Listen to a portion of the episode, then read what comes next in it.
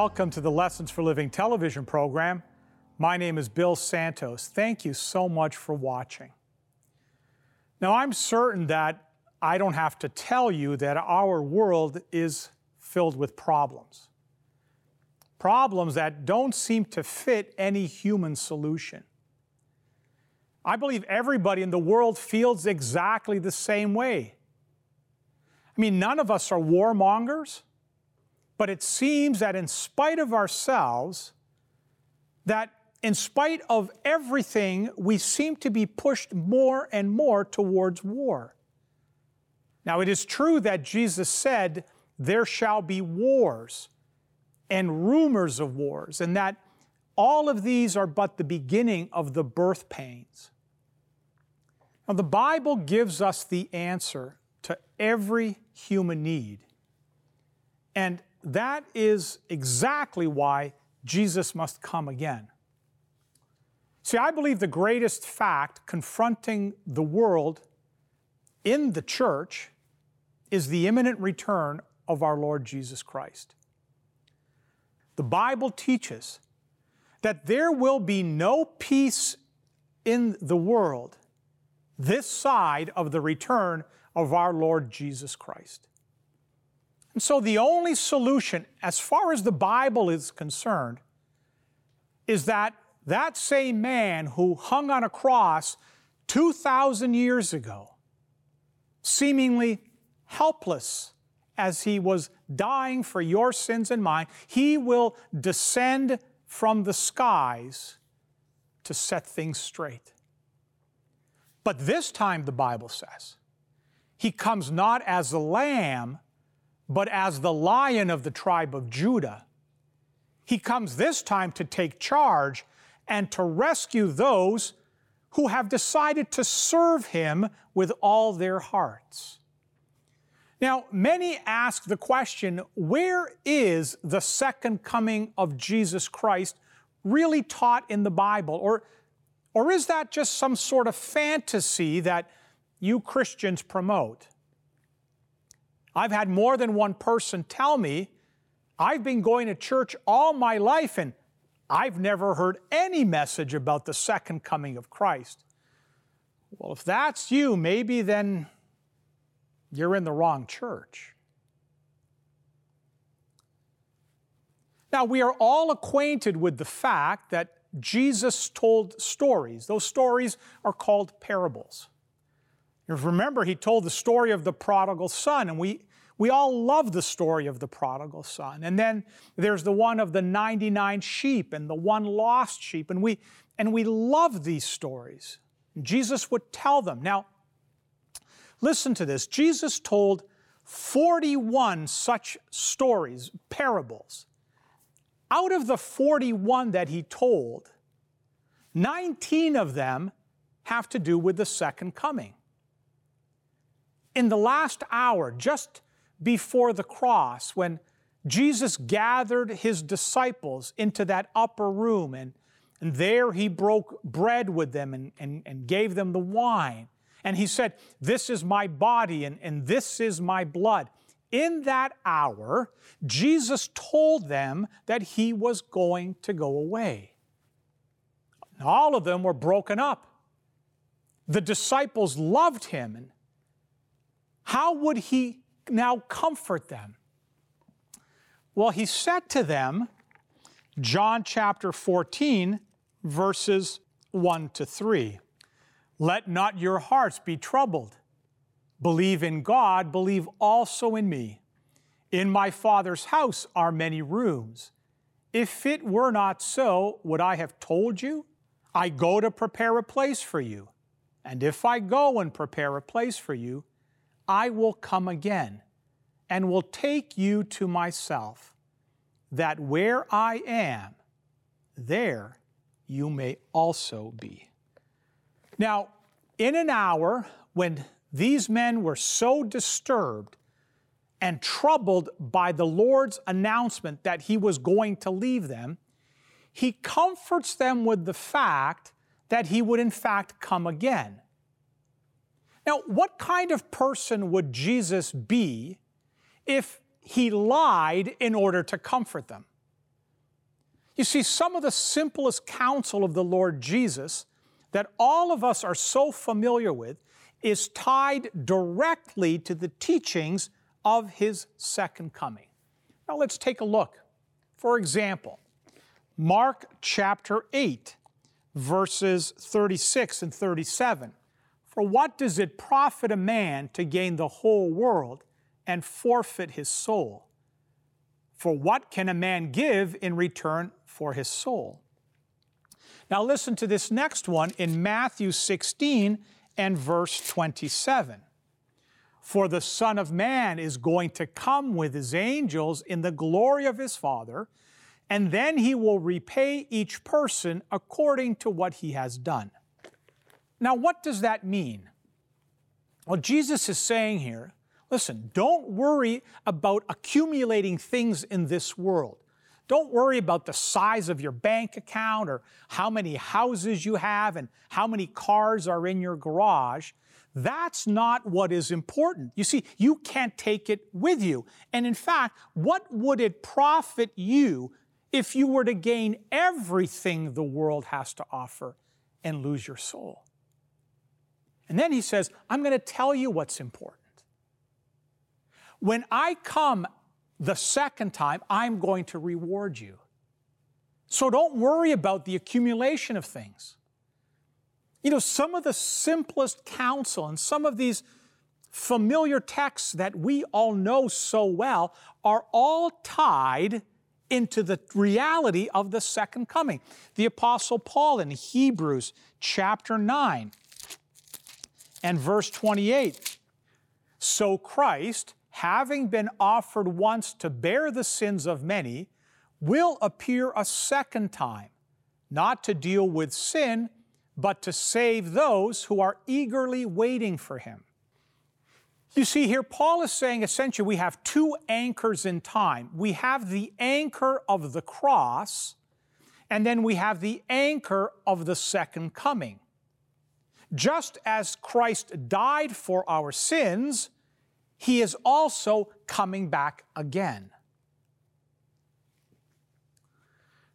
Now, let's talk a little bit about the confusion regarding the second coming of Christ. Now, I've had folks, well meaning folks, come to me and say, well, isn't the second coming of Christ really conversion? You know, when Christ comes into your heart and you're converted, isn't that what the second coming is?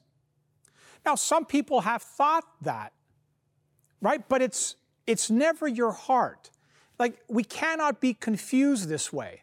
For example, the Apostle Paul, he was certainly converted on the road to Damascus, right? When that great blinding light, you know, appeared to him and, and the Lord spoke to him directly and he was converted. He was changed into another person. Yet, after his conversion, Paul was still looking for the second coming of Jesus. 2 Timothy chapter 4 verses 7 and 8. I have fought the good fight. I have finished the race. I have kept the faith. Henceforth there is laid up for me the crown of righteousness which the Lord, the righteous judge, will award to me on that day, and not only me, but also to all who have loved his appearing. So you see that Paul, after his conversion, talks about the second coming. So to Paul, the return of Jesus Christ the second time and his conversion are not the same thing. Now let's talk a little bit about how Jesus is going to come. Here's the way it will be Jesus left us an infallible example in the book of Acts, right there in the first chapter of Acts. It says, as Jesus was walking along with his disciples, you remember that he had now spent 40 days with his disciples after his death of the cross. The reason that he did that is he wanted them to stop thinking about him as being dead. So, as he's walking along with the disciples, look at what the record says in Acts chapter 1, verses 9 through 11. And when he had said these things, as they were looking on, he was lifted up, and a cloud took him out of their sight. And while they were gazing into heaven as he went, behold, two men stood by them in white robes and said, Men of Galilee, why do you stand looking into heaven? This Jesus, who was taken up from you into heaven, will come in the same way as you saw him go into heaven. So, how is Christ going to come back? The Lord ascended into heaven. The disciples watched him go. He ascended physically, visibly to the normal eye. They watched him go. He ascended with his literal body visibly. He ascended into the skies, it says. And the angel said, He is coming back the same way. When the Lord descends from heaven, he will be seen with the normal human eye. He will descend physically, literally, descending from the heavens that same way that they saw him go up into heaven. Now, the second coming of Christ is mentioned some 1,800 times in the Bible. In the New Testament, one out of every 25 or 27 verses is on the second coming. Now, let me read to you something that Jesus said in that great prophetic chapter, which is the 24th chapter of Matthew, down at verses 23 and at 24. Then, if anyone says to you, Look, here is the Christ, or there he is, do not believe it. For false Christs and false prophets will arise and perform great signs and wonders, so as to lead astray, if possible, even the elect. So, what is that saying? He is saying that a time will come when people will say to us, Christ is here, Christ is there. And the people of the world are going to believe it. Everyone will believe it except a few. He calls them the elect. Everybody in the world is going to be taken in except these few, the elect. These false Christs will show signs and wonders and, and miracles, and the average person is going to be gullible enough to believe that, that because of these signs, right, because these wonders, right, because there's these miracles, that this must be true. See, the thing that we need to get straight in our minds is because someone works a miracle, that doesn't prove anything. Because it says that these false Christs, these false prophets, they will show signs and miracles. And the average person is going to be taken in. You see, even though I see a miracle, it, that doesn't prove everything. I mean, at least not in the minds of those who know the Bible, because we see the Lord's warning loud and clear. Let's read on. Matthew 24, beginning down at verse 24 down to verse 27. For false Christs and false prophets will arise and perform great signs and wonders, so as to lead astray, if possible, even the elect. See, I have told you beforehand, so that if they say to you, Look, he is in the wilderness, do not go out. If they say, Look, he is in the inner rooms, do not believe it. For as the lightning comes from the east and shines as far as the west, so will the coming of the Son of Man be. You know, Jesus very seldom resorted to the negative. But here was a time when he was saying, My second coming is not going to be this way. His second coming is, there's nothing localized about it. And then he turns around and he makes a positive affirmation. He says, he says uh, that as the lightning comes up out of the east and shines as far as the west, so will the coming of the Son of Man be. When Jesus Christ comes the second time, no one's going to have to tell anybody else that Christ is here or there.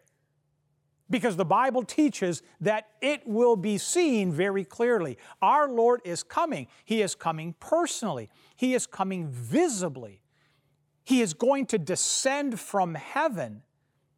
And he's going to come like from one end of the sky to the other with, with a great shout, with the voice of the archangel, with the trump of God. Like it's going to be noisy. He's not coming secretly. There's not anything secret about the Lord's second coming. His coming will be a public demonstration of absolute power of the King of Kings and Lord of Lords. I know you can see how important it is that we understand clearly exactly how Christ will come. You see, the average person thinks that when Christ returns, you know, he's going to come down and he's going to be walking among men. He's going to be out there in the desert. He's going to be here. He's going to be there. The average person thinks of him coming that way. It's the second coming, they say that, well, he will walk here on the earth. But I want to give you the protective truth, the Word of God, that, that if you take this truth, if you take this one passage of Scripture and believe it with all your heart, then it will protect you against any deception around the second coming. You see, the Apostle Paul described the return of Jesus in a marvelous and clear and potent way. Look at how he describes it in 1 Thessalonians chapter 4 beginning at verse 16. For the Lord himself will descend from heaven with a cry and a command and with the voice of the archangel and with the sound of the trumpet of God and the dead in Christ will rise first. Then we who are alive and remain will be caught up together with them in the clouds to meet the Lord in the air. And so we will always be with the Lord. The Bible makes it very clear that we will be caught up from the earth to meet the Lord in the sky. And if we know that, then we will be protected from any kind of deception with regards to the second coming. Let's go over now to Second Thessalonians chapter 2, beginning at verse 9 through 11. The coming of the lawless one is by the activity of Satan with all power and false signs and wonders, and with all wicked deception for those who are perishing because they refused to love the truth and so be saved. Therefore, God sends them a strong delusion so that they may believe what is false, in order that all may be condemned who did not believe the truth, but had pleasure in unrighteousness. You see, people expect that Jesus Christ is going to walk on the earth here when he comes the second time. Satan has deceived them into believing that. So Satan will walk the people, the earth, and people will believe it. And he will work wonders to try to prove that he's divine. And the people will accept it. Everyone will accept it except the elect. You see, here is the point if we ask our eyes, is this the Christ? Our eyes will say yes. If we ask our ears, is this Christ? Our ears will say yes. If we ask our feelings, is this Christ? Our feelings will say yes. But if we ask the Word of God, the Word of God will say no, this is the devil. You see, the whole world is going to be taken in except the elect. Why? Because they know the truth, because the elect love the truth. So, what will happen to the people of the world when the Lord comes? Well, the record tells us in Revelation chapter 6, beginning at verse 15 down through 17. Then the kings of the earth, and the great ones, and the generals, and the rich and the powerful, and everyone, slave and free, hid themselves in the caves and among the rocks of the mountains, calling to the mountains and rocks, Fall on us, and hide us from the face of him who is seated on the throne and from the wrath of the Lamb. For the great day of their wrath has come, and who can stand? Think about this. The people of the earth, without discrimination of class or society, they would rather have a mountain fall upon them than look in the face of Jesus. What are they hiding from? They don't want to see his face. Hide us from his face, they say. They see him come, and then it says, Hide us from the wrath of the Lamb. Let me ask you something. Have you ever seen an angry lamb? I mean, anger is something that is quite foreign to the nature of the Lamb. It isn't like our Lord to be angry, it's not like Him at all. But what about the people of God? What happens to them when the Lord comes? Well, the record of the Bible says in Isaiah chapter 25 and verse 9 the following they will say, Behold, this is our God. We have waited for him that he might save us. This is the Lord. We have waited for him. Let us be glad and rejoice in his salvation. The families that have been separated by death, they will be reunited. Millions of God's people that have died in their faith will draw the breath of eternal life the dead in Christ will rise at the call of the one who is the resurrection and life. Children will join their families, children that were snatched away in some tragedy of death. When the Lord comes, the great physician, there won't be any sick people.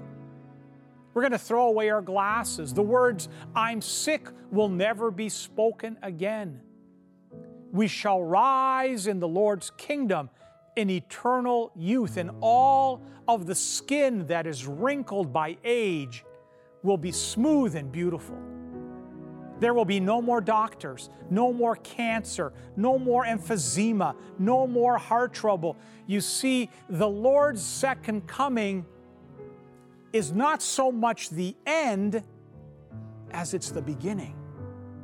I mean, no wonder it's called a blessing. And every one of us, unconsciously, every single one of us has a desire in our hearts that will not be satisfied until we have what Jesus alone can give. He is coming again with everlasting peace, with His blessedness, giving us immortality. He is coming again, my friends, very soon. So I pray, even so, come, Lord Jesus. Let us pray. Heavenly Father, we thank you for the promise of the soon coming of Jesus. May the words that we have studied today be an encouragement to those that find themselves in, on a hospital bed or find themselves grieving the loss of a loved one or find themselves in desperate situations, may the promise of the soon coming of Jesus, when He will set everything straight, Bring comfort and peace to those troubled hearts today. Bless each and every viewer, I pray, in Jesus' name. Amen.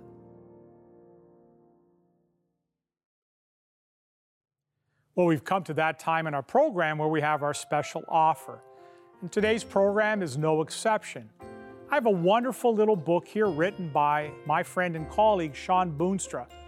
It's called The Final Moments Critical Last Day Events. If you'd like to request this free offer, then pay close attention to the information we're about to provide you. To receive today's free offer, you can log on to the Lessons for Living television website, www.l4ltv.com. That's the Lessons for Living television website, www.l4ltv.com. You can also write us at Post Office Box 27030, Simcoe Conlin Post Office, Oshawa, Ontario, L1G 0A3. That's Post Office Box 27030, Simcoe Conlin Post Office, Oshawa, Ontario, L1G 0A3. If you wish, you can order this offer by calling our 1 800 number at 1 800 972 0337. 1 800 972 0337. I want to thank you so much for joining us. And before we go in our final moments, just remind you of a few things. I want to start by mentioning our website, l4ltv.com. The website is a great tool, I think. You can request the offers on the website. You can do some study on the website through the archived sermons and then the uh, handouts that you can download, and there's some questions there. You can subscribe to an online Bible study course, and you can even, while online, make a donation to this ministry. We are a charitable organization, and any donation you make is eligible for an official receipt for income tax purposes. So I'd like you to consider that if you feel so impressed by the Holy Spirit to support this ministry with a donation. Uh, follow me on Instagram every morning, 6:30 a.m. Eastern Time. We put out a one-minute devotional video. Great way to get your day started. Uh, follow me on Twitter, like our Facebook page, subscribe to our YouTube channel, follow us on SoundCloud. There's an audio version of the program available for about half an hour from the end of the program. You can download it and you can have the audio and you can take that with you wherever you go. Very quickly before we go, I want you to visit also missionnowcanada.com. That is the humanitarian side of our ministry that does overseas humanitarian work. Check that out. Maybe you can join us on an upcoming mission trip. We are all out of time. Thank you so much for being here. We hope to have you back with us again next time. God bless you. We'll see you then.